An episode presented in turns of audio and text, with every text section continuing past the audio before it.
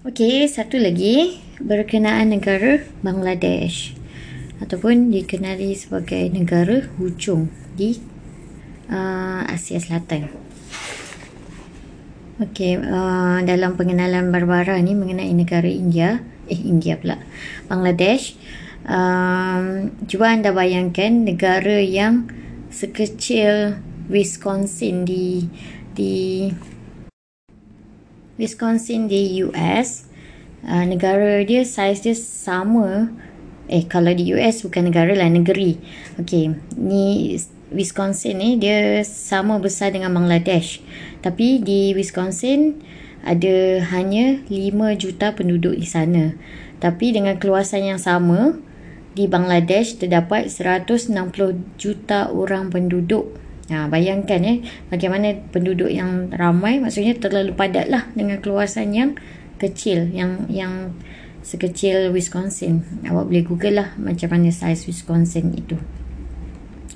Okey, dan bayangkan juga uh, terdapat 58% lelaki tetapi hanya 48% saja yang mempunyai pendidikan manakala 27% kanak-kanak di bawah umur 5 tahun kekurangan zat makanan serta 39% mengalami masalah uh, kurang ketinggian uh, tidak selaras dengan umur mereka.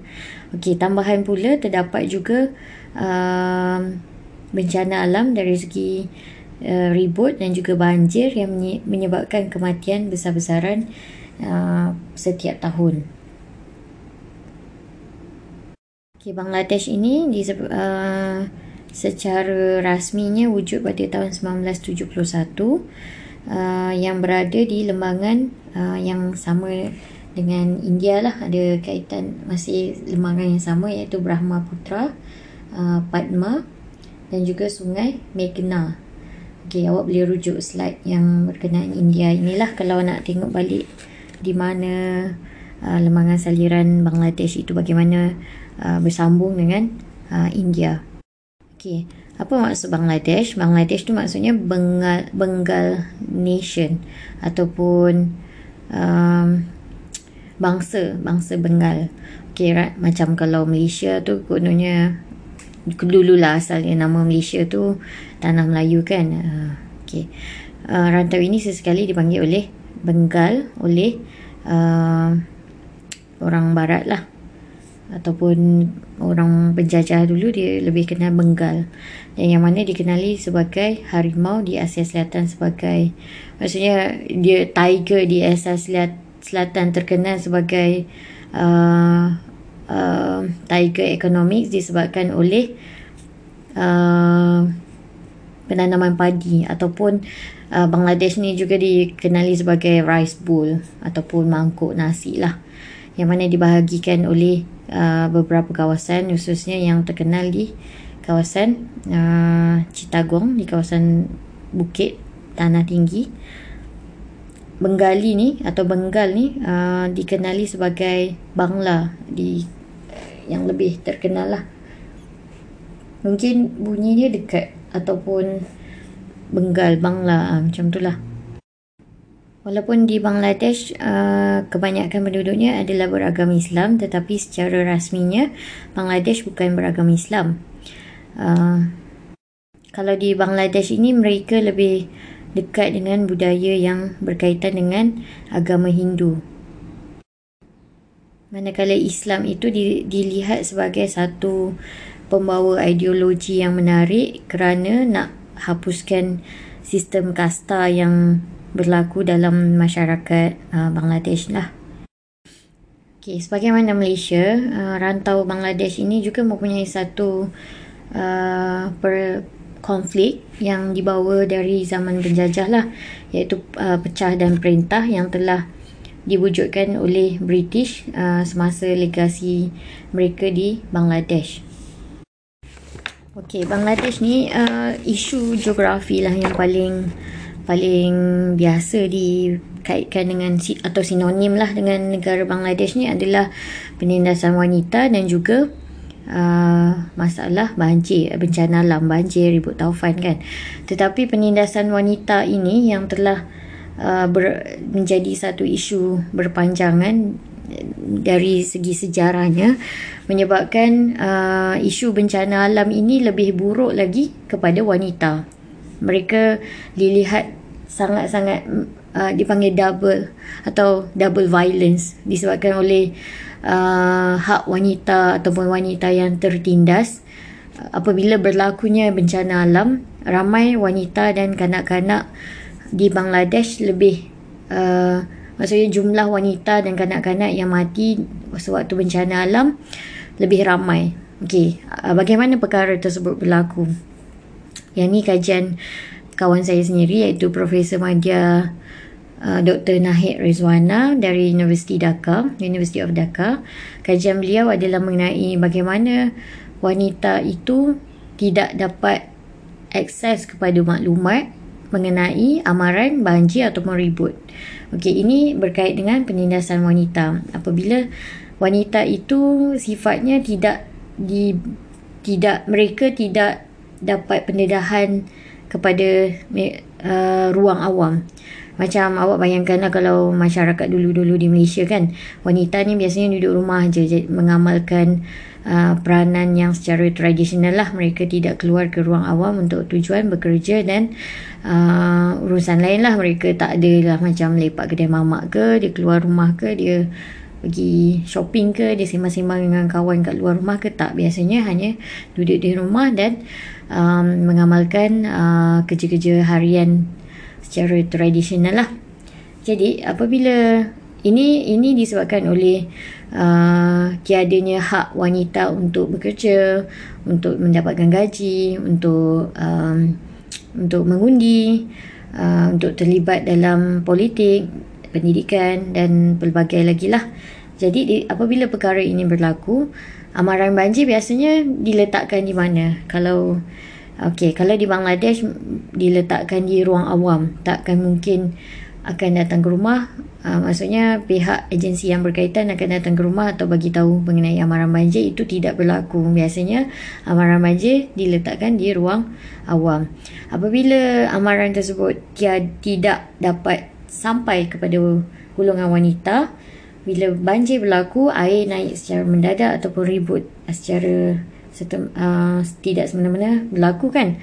Wanita tidak bersedia dan khususnya dan kanak-kanak jugalah sebab mereka yang uh, mengambil peranan penjagaan anak-anak di rumah. Ini yang menyebabkan uh, kebanyakan wanita dengan kanak-kanak terbunuh di Bangladesh.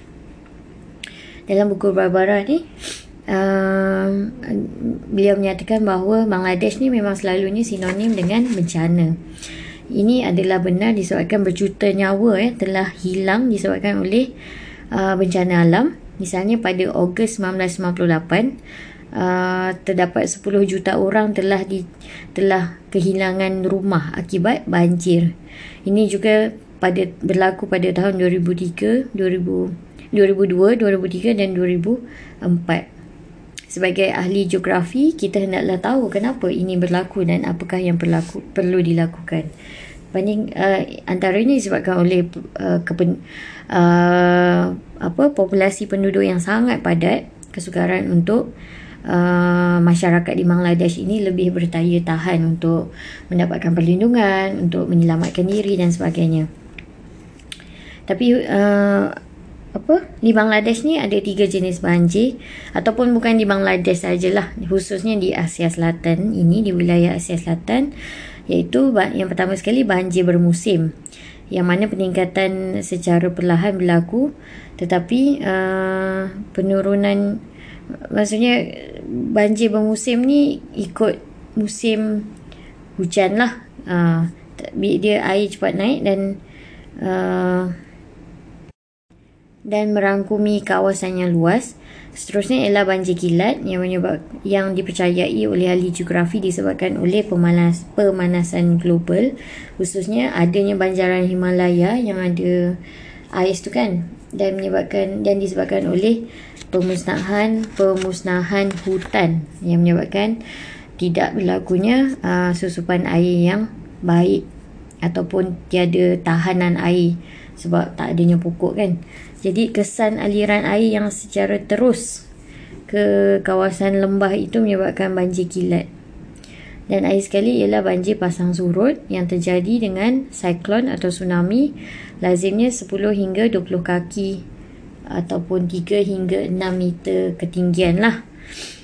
Okey, jadi sifat yang tidak menentu dari segi iklim ini disebabkan oleh pengaruh uh, apa cairan glacier tadi tu ataupun pemanasan global.